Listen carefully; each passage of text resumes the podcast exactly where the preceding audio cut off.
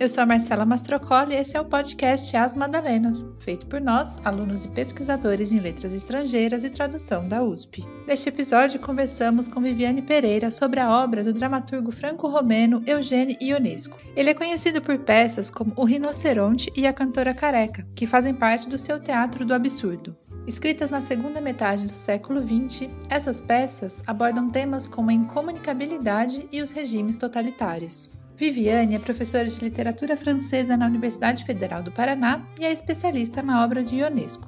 Durante o doutorado, ela pesquisou como a performance teatral emerge na escrita ensaística do autor.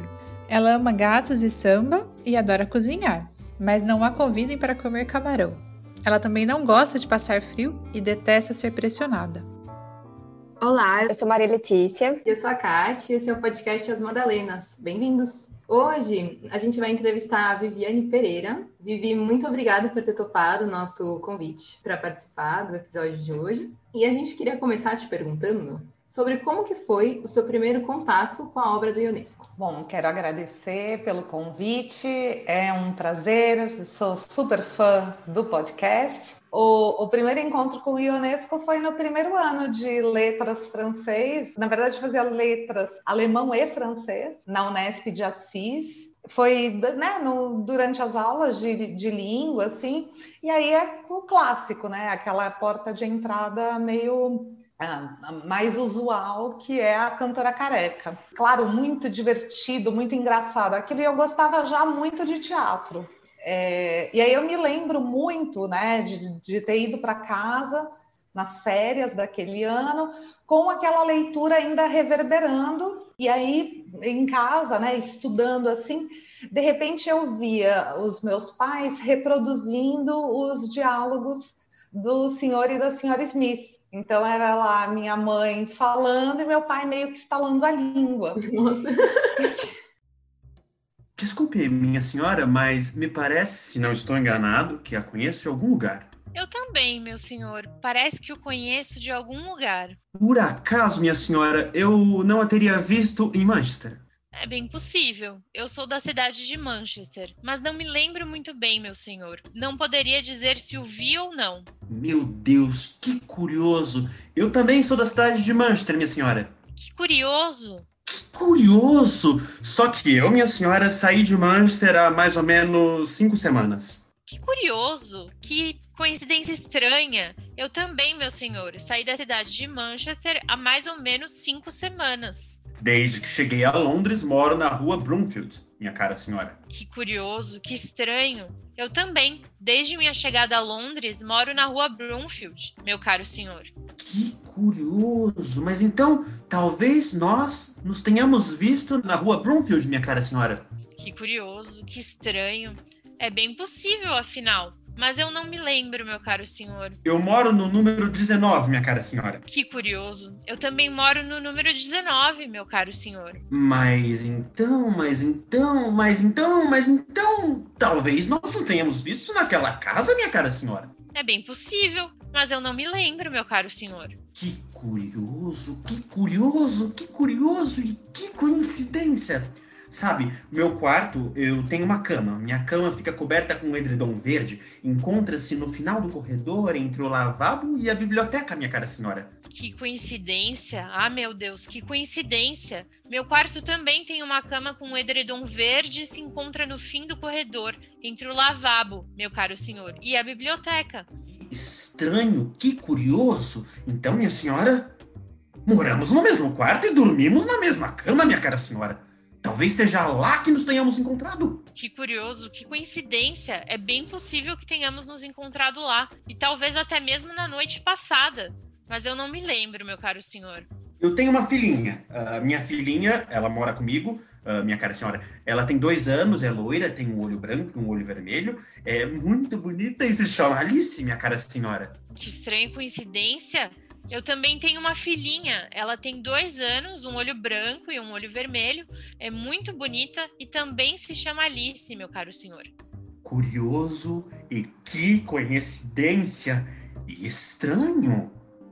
Talvez seja a mesma, a mesma, minha cara senhora. Que curioso. É bem possível, meu caro senhor. Então, minha cara senhora, creio que não há dúvida.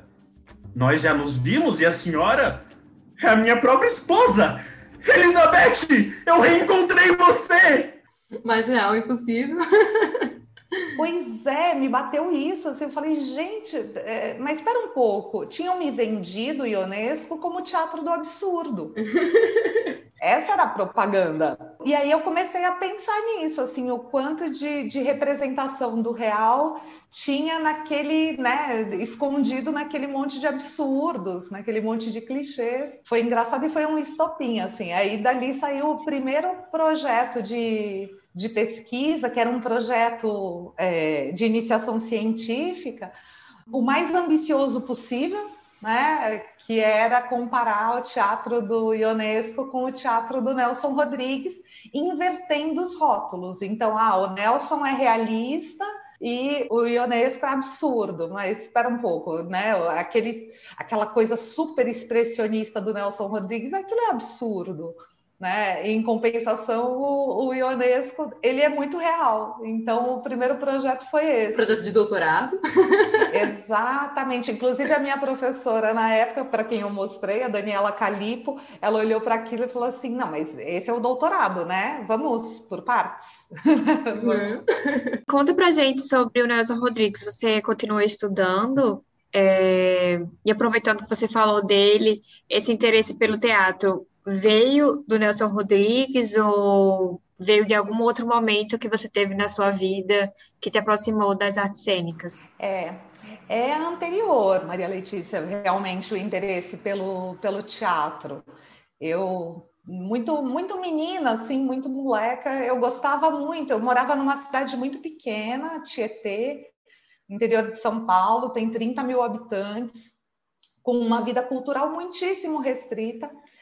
É, mas eu não sei, na verdade eu não sei de onde veio, mas tinha uma coisa que eram as, as sextas-feiras na época, né, que eu estava ali na, na, quarta série, né, ensino primário, é, tinha o negócio do culto à bandeira, né, ainda resquício de ditadura, né, foi bem pouco depois da abertura, uhum. então a gente ainda tinha educação moral e cívica, e na sexta-feira hasteava a bandeira e ia lá cantar Sim. o hino. E no meio disso tinha umas apresentações, assim, leitura de poemas, e eu sempre fui muito exibida, assim, muito. Eu gostava, acho que eu, acho que eu gostava de palco.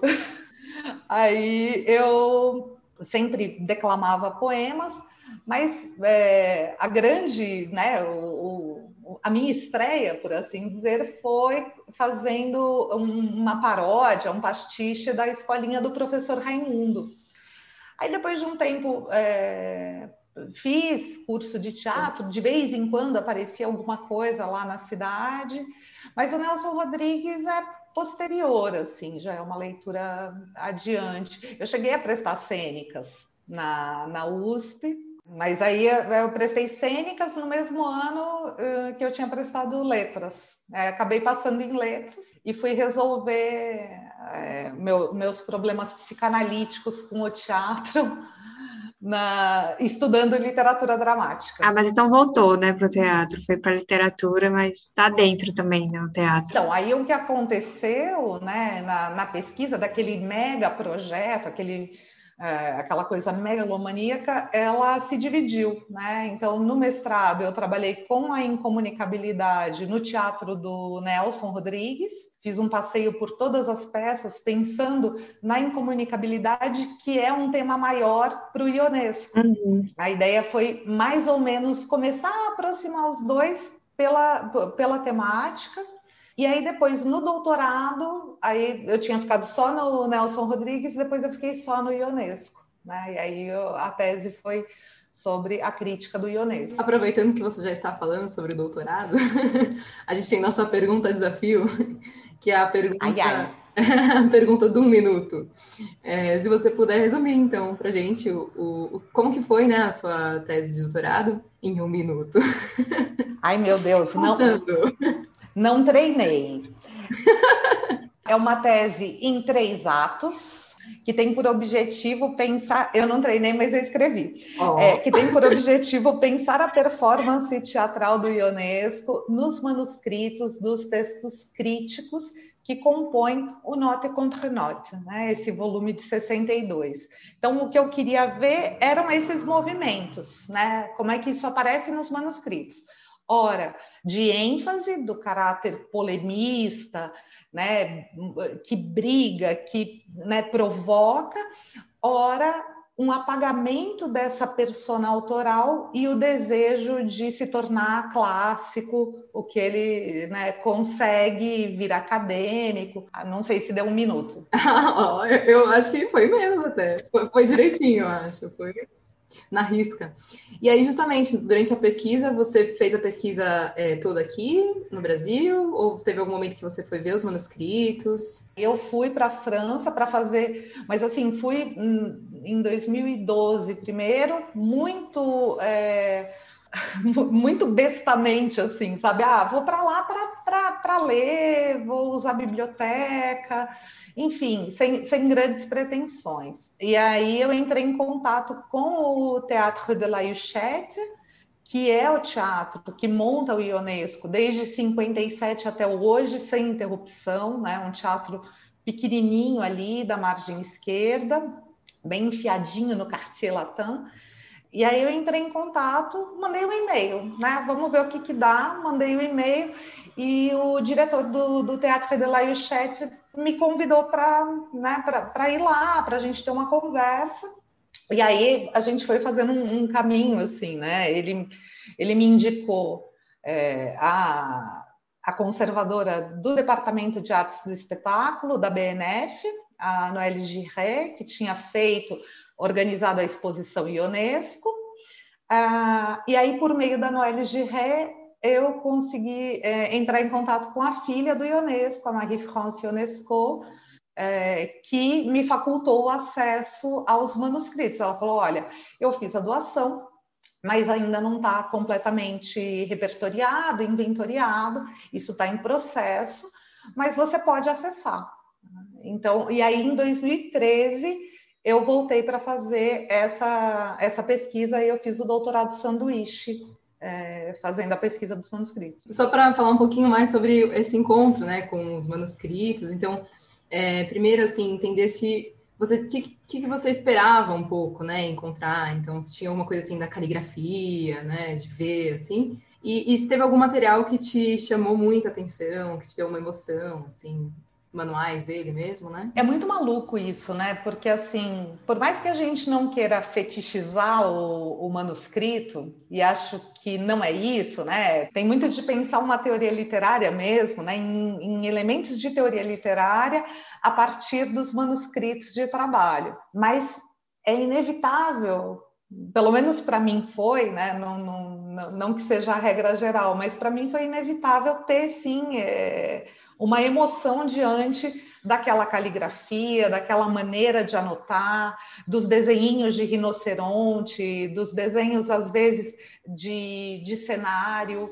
Mas o, o que eu imaginava eram recortes de jornal anotados, grifados, alguma coisa assim, ele, cham, ele xingando né, os, os críticos, polemizando ali nos, nos recortes. É, e não foi isso que eu encontrei. O que eu encontrei era principalmente um trabalho contratado por uma, né, de uma empresa, Le Courrier de la Presse, que aí reunia a, o que estava circulando nos jornais, nos periódicos, é, onde aparecia o nome dele. Aí vinha o nome dele grifado pela empresa. Apenas um dossiê, que era, foi da polêmica mais é, festiva, assim, que foi com o Kenneth Tynan no Observer. Essa, sim, tinha mais traços... É, autógrafos, né? O que virou de fato material de trabalho acabou tendo essa presença maior. Mas acho que o, o, momento de maior emoção foi quando eu cheguei no dossiê da morte dele. Foi meio que descobri que o Ionesco tinha morrido, assim, foi foi bastante chocante para mim. Eu fiquei muito triste com a morte dele. Trouxe uma atualidade, né? Talvez por ser um jornal, né? Não sei. Acho que sim, acho que por, e justamente porque eu estava lidando com, a, com essa escrita muito viva, né? A escrita autógrafa, o traço ali, uma presença. É, é isso, estava lidando com a presença, não com a ausência, né? De repente ele morreu, né? Morreu ali no jornal. E aquilo ficou muito contemporâneo da minha leitura. E Vivi, você tinha comentado que é, chegou a conhecer a filha dele, né? Muito legal esse encontro. Será que você podia falar um pouco sobre isso, do encontro com a Marie-France? E se ela, se você contou para ela sobre a sua pesquisa também, né? Que você mencionou que tinha contado, que ela falou sobre ela. Ah, ela, ela foi super é, delicada, assim, e ela me recebeu na casa dela. Acho que muito é, emocionada também de pensar que o pai dela, ela já é uma senhora, né?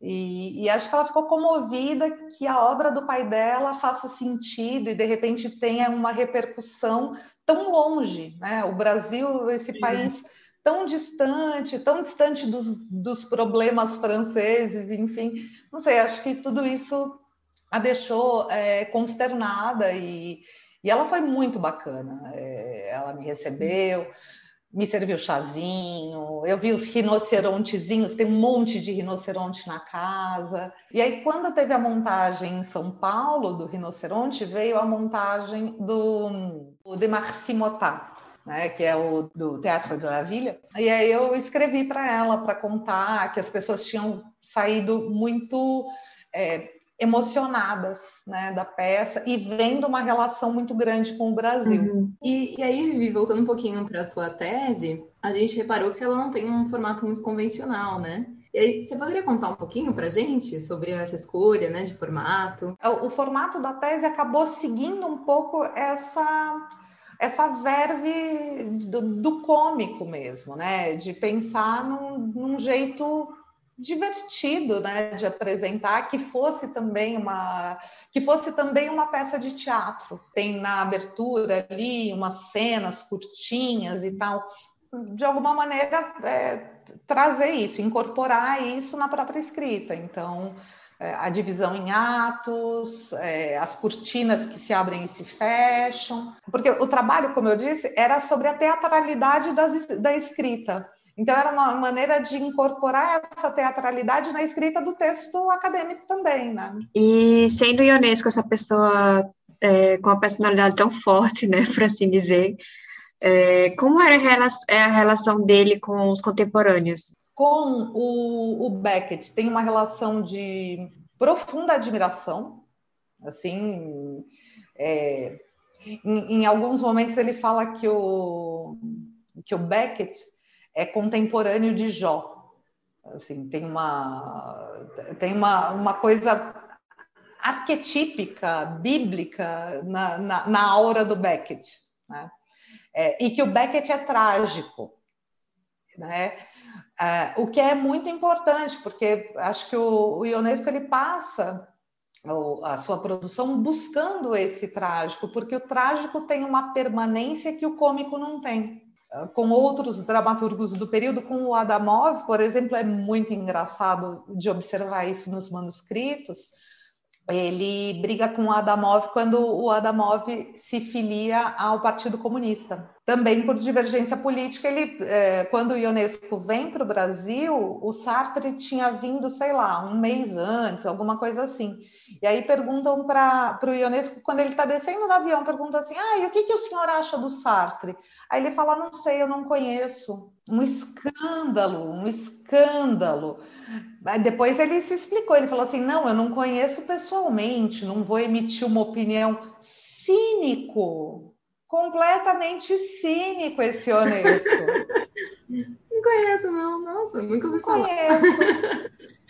Imagina, porque, porque tem uma coisa de um teatro político que ele rechaça nos textos dele, ele vai rechaçar, vai rechaçar o, o, o, Sartre, como vai rechaçar o Brecht, e sobretudo os seguidores do Brecht. Nossa equipe aqui de roteirista adora a personalidade do Ionesco. Ah, é? O Ionesco é terrível. No Experiência do Teatro, que é o artigo, né, o ensaio mais longo do Note contre Note, também tem uma, um, um, parágrafo que é assim, ele faz a história do teatro francês, não só francês, ele cita o Ibsen, o Strindberg, mas assim, principalmente dos dramaturgos franceses, é, ele faz essa história só com adjetivos, assim, é tudo muito curtinho. Ah, o Larbot, fácil, Strindberg, é, exagerado, não sei quem, preguiçoso. É, é, é uma palavra que define, pronto, está feita a história, né? E aí ele termina esse parágrafo no manuscrito com que de déchet, só porcaria, só, só lixo. Uhum. E aí depois ele tira, né? Corneille, sinceramente, me entedia. Nós só gostamos dele, talvez, sem acreditar por hábito. Somos forçados a isso. Ele nos foi imposto na escola. Schiller me é insuportável. As peças de Marivaux me pareceram durante muito tempo jogos fúteis. As comédias de Musset são fracas, as de Vigny irrepresentáveis.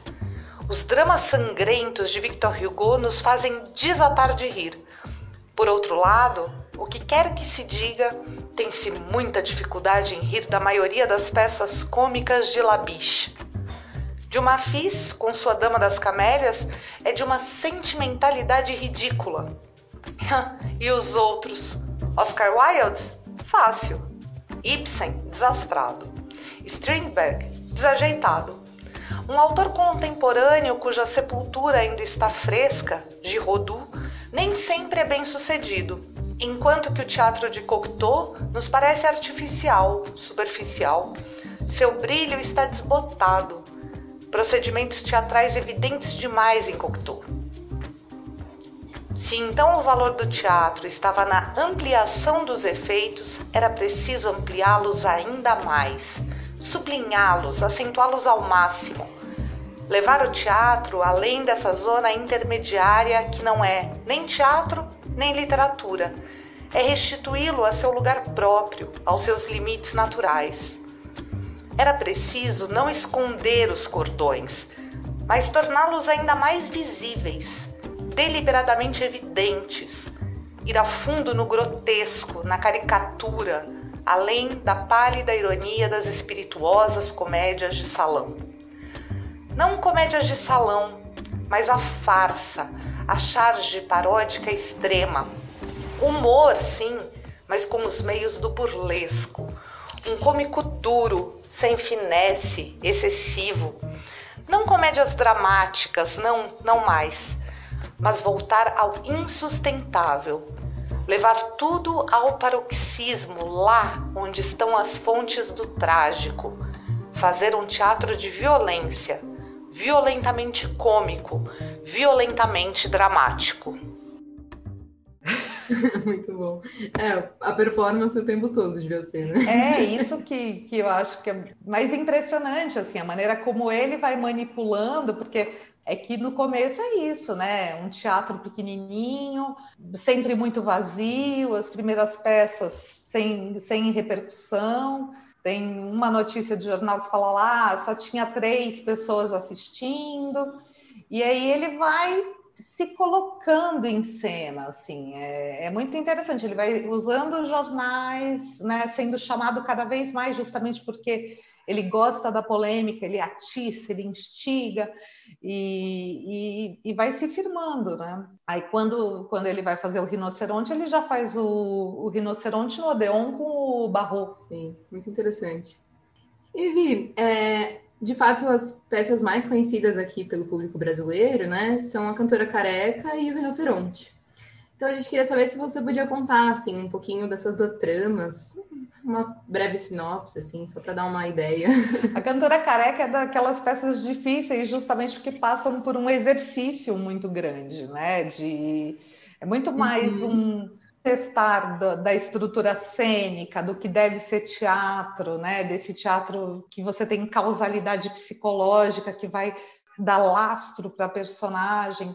Então, é muito mais o antiteatro, né? Ele vai chamar de antipeça. Então, por isso é difícil resumir, mas enfim, são personagens ali burgueses ingleses em sua casa que recebem um casal também, né, de a gente imagina amigos, mas enfim, outros dois burgueses ingleses. Tem também a empregada e tem o capitão dos bombeiros.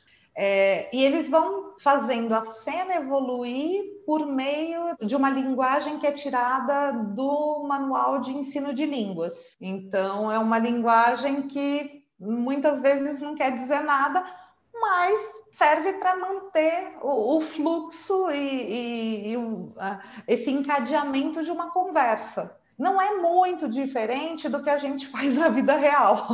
Sim. Mas é uma coisa assim, ai, como o céu tá bonito. É, tá.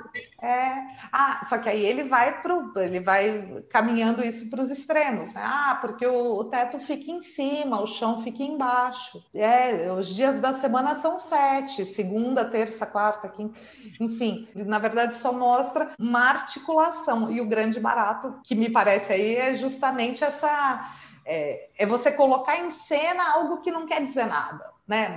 Mas que esse não dizer nada diz muita coisa, né? Diz muito da nossa incapacidade como ser humano mesmo, né? De, de se relacionar profundamente, de ouvir o outro, de estabelecer uma conexão, enfim. Tudo isso está ali de alguma maneira, mas no seu avesso, né? E aí o do rinoceronte, também, se quiser fazer uma, uma notinha. É, o rinoceronte ele já vai, então, para esse desejo, né? Leio aí como um desejo mesmo de se aventurar em textos mais longos, né? Uma peça em três atos, você tem uma evolução, tanto da história quanto da, daquela personagem principal, que é o Béranger. A história começa com o Béranger é, numa praça. Dá para ver que ele, que ele bebe bastante, ele está um pouco aturdido, ele é esse personagem assim, ah é, eu acho que a, a Daisy não olha muito para mim porque eu sou muito desleixado. É isso que o colega dele fala para ele, que ele tem que se cuidar mais e tal. Ele bebe muito, enfim. Escute, em vez de beber e ficar doente, não é melhor estar são e bem disposto, mesmo no escritório? E você pode passar seus momentos disponíveis de uma maneira inteligente. Como? Visite os museus, leia revistas literárias, assista conferências. Isso acabará com suas angústias e lhe formará o espírito. Em quatro semanas você será um homem culto. Ah, você tem razão. Pode haver um gato de cinco patas. Ainda bem que você reconhece. E um outro gato com uma pata. Mas então podemos dizer que são gatos? Por que não? Em vez de gastar todo o seu dinheiro disponível em bebidas, não seria preferível comprar bilhetes de teatro para assistir a um espetáculo interessante? Você conhece o teatro de vanguarda de que toda a gente fala? Você já viu as peças de Unesco? Infelizmente não, mas já ouvi falar muito. Tirando-se duas patas das noites dos dois gatos, logo que a peça começa, você já tem ali um rinoceronte que passa e bagunça a. ele atropela um gatinho, já, já bagunça a estrutura né, da, da, daquele pedacinho da cidade. E aí passou o rinoceronte, dali um pouco passa outro rinoceronte. E aí as pessoas não estão é, preocupadas assim, gente, mas como assim um rinoceronte? Não é, não tem nada de comum ou de habitual passar um rinoceronte. É aquela coisa do absurdo que fica absurdo justamente porque não é percebido como tal uhum. pelo personagem que está em cena, né? Só é percebido como absurdo por quem está fora, né? Mas, bom, os rinocerontes começam a proliferar, né? Cada vez tem mais rinocerontes, e aí esse é o, é, é o fio da peça, né? Assim, você tem um personagem que é o Béranger, que está vendo aquilo achando estranho esse, esse progresso, essa rinocerização, e aí o que está acontecendo é essa transformação progressiva das pessoas em rinocerontes. Aí começa assim, vai chegando mais perto, sabe? Ai, um amigo, né? Primeiro era lá o rinoceronte desconhecido que passou e atropelou o gato, depois vira o meu a, a, mulher do meu colega é rinoceronte. O cara que trabalha comigo é rinoceronte. O meu amigo de infância, ele virou rinoceronte. E, e aí tem esse virar rinoceronte, é aderir a um determinado pensamento, é aderir a uma forma de vida. É isso que faz, na verdade, esse quase heroísmo do Béranger, né, que se recusa a capitular diante da rinocerização. A primeira menção ao rinoceronte na, nos textos do Ionesco aparece num diário dele dos anos 30, quando ele estava na Romênia ele faz uma comparação dos fascistas uh, na Romênia com os rinocerontes. E Vivi, como você tinha comentado da adaptação do rinoceronte que assistiu em 2015, como você vê isso no presente, tudo isso que é, você comentou sobre a Romênia, os fascistas, etc. Agora com a pandemia, a gente voltou a, resgatou a peste do Camus de um jeito muito vivo, né? É. Quando o Bolsonaro se elegeu, eu vi muita gente falando do rinoceronte, hum. Desse tipo de pensamento que vai se alastrando, se infiltrando, vai entrando nas hum. casas e pega a tua família. E quando você vê, você já está brigando no grupo de WhatsApp com a família, porque aparece ali alguém defendendo ideias que vão absolutamente contra é, humanidade, né, contra a humanidade. Quando a, a, peça foi montada em São Paulo, é, eles vieram, montaram em São Paulo, no Rio e em Belo Horizonte. E aí eu assisti, né? E, e aí nesse dia, no, ali no Sesc Pinheiros, uh, e conforme eu ia saindo, eu só ia querendo ouvir o que as pessoas estavam falando.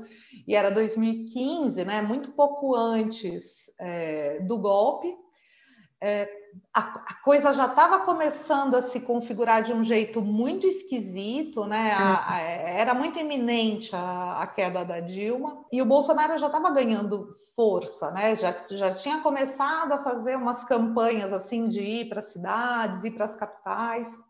Então, o que eu fui ouvindo era um pouco isso, assim, nossa, como essa peça é atual, nossa, esse negócio de virar rinoceronte parece das pessoas que estão ali, estão aqui hoje, né, defendendo, é, defendendo ditadura. Sim. De repente aquilo ficou muito vivo. Sim, com certeza. Para depois, né, também a adaptação de. Foi em 2018, né, eu acho, da cantora careca.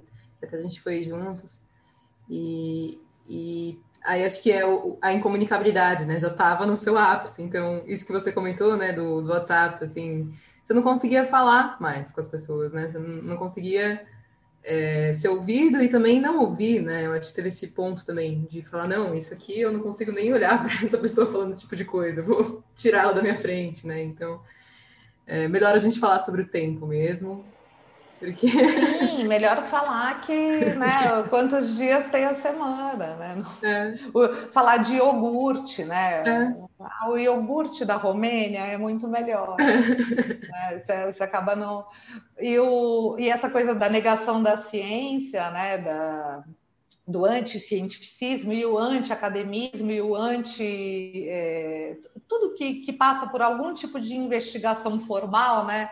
É, me, me lembra também algumas cenas ali do, do rinoceronte em que você tem, né? O, você tem um lógico que é, é todo baseado em, em, sofismas, né? Então a lógica é essa coisa do ah, meu gato tem quatro patas e chama Sócrates, então Sócrates era um gato, né?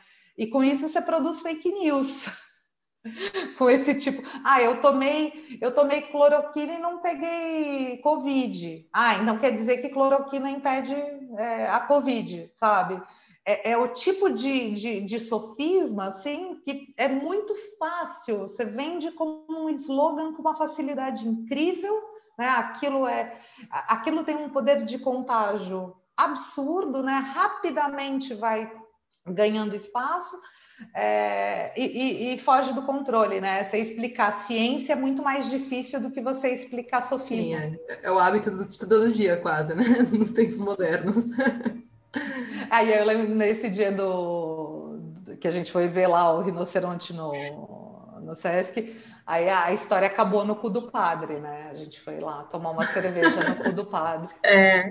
Não, só para contextualizar aqui os nossos ouvintes. Nós somos de São Paulo, né? E aí, já engatando também com a última pergunta para é, para encerrar a entrevista, né? A gente sempre tem a pergunta do litrão. É, e aí, rememorando esses tempos do litrão no beco da USP e no cu do padre também, e aí você pode explicar. É, quem você levaria para tomar uma cerveja do universo Dionesco? Bom, é... primeiro o cu do padre é um bar que fica ali atrás da igreja, né? Ali em Pinheiros, bem do ladinho do. Marketing, patrocínio. Não, mas não é lá que eu vou levar, não. não, não o litrão não vai ser no cu do padre. É, primeiro falar que eu. Bom, eu levaria o próprio Ionesco. Eu acho que hum. o, uma das personagens né, que eu mais gosto do Ionesco é o próprio, é o próprio Ionesco. É. Eu sou muito, é, muito fã da, da maneira como ele se constrói, desconstrói, reconstrói, vai montando muitas personagens, assim. E eu gosto, eu, eu gosto dessas várias personagens que ele cria. É, então, eu levaria ele. E aí o patrocínio vai ser outro. É, do meu coração é a Casa do Norte. Ah, sim. É, eu ainda não conheci lá. É bom demais. Tomar um litrão e, e comer uma farofa de feijão verde, que é assim. Foi onde eu fui comemorar a, a defesa da tese, né? Foi, a, a festa foi lá.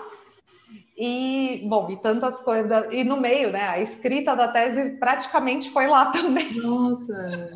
Foi na Casa do Norte. Quem sabe você encontra o Rafa e o Camus também, que vão na Casa do Norte também. Esse era o combinado do episódio.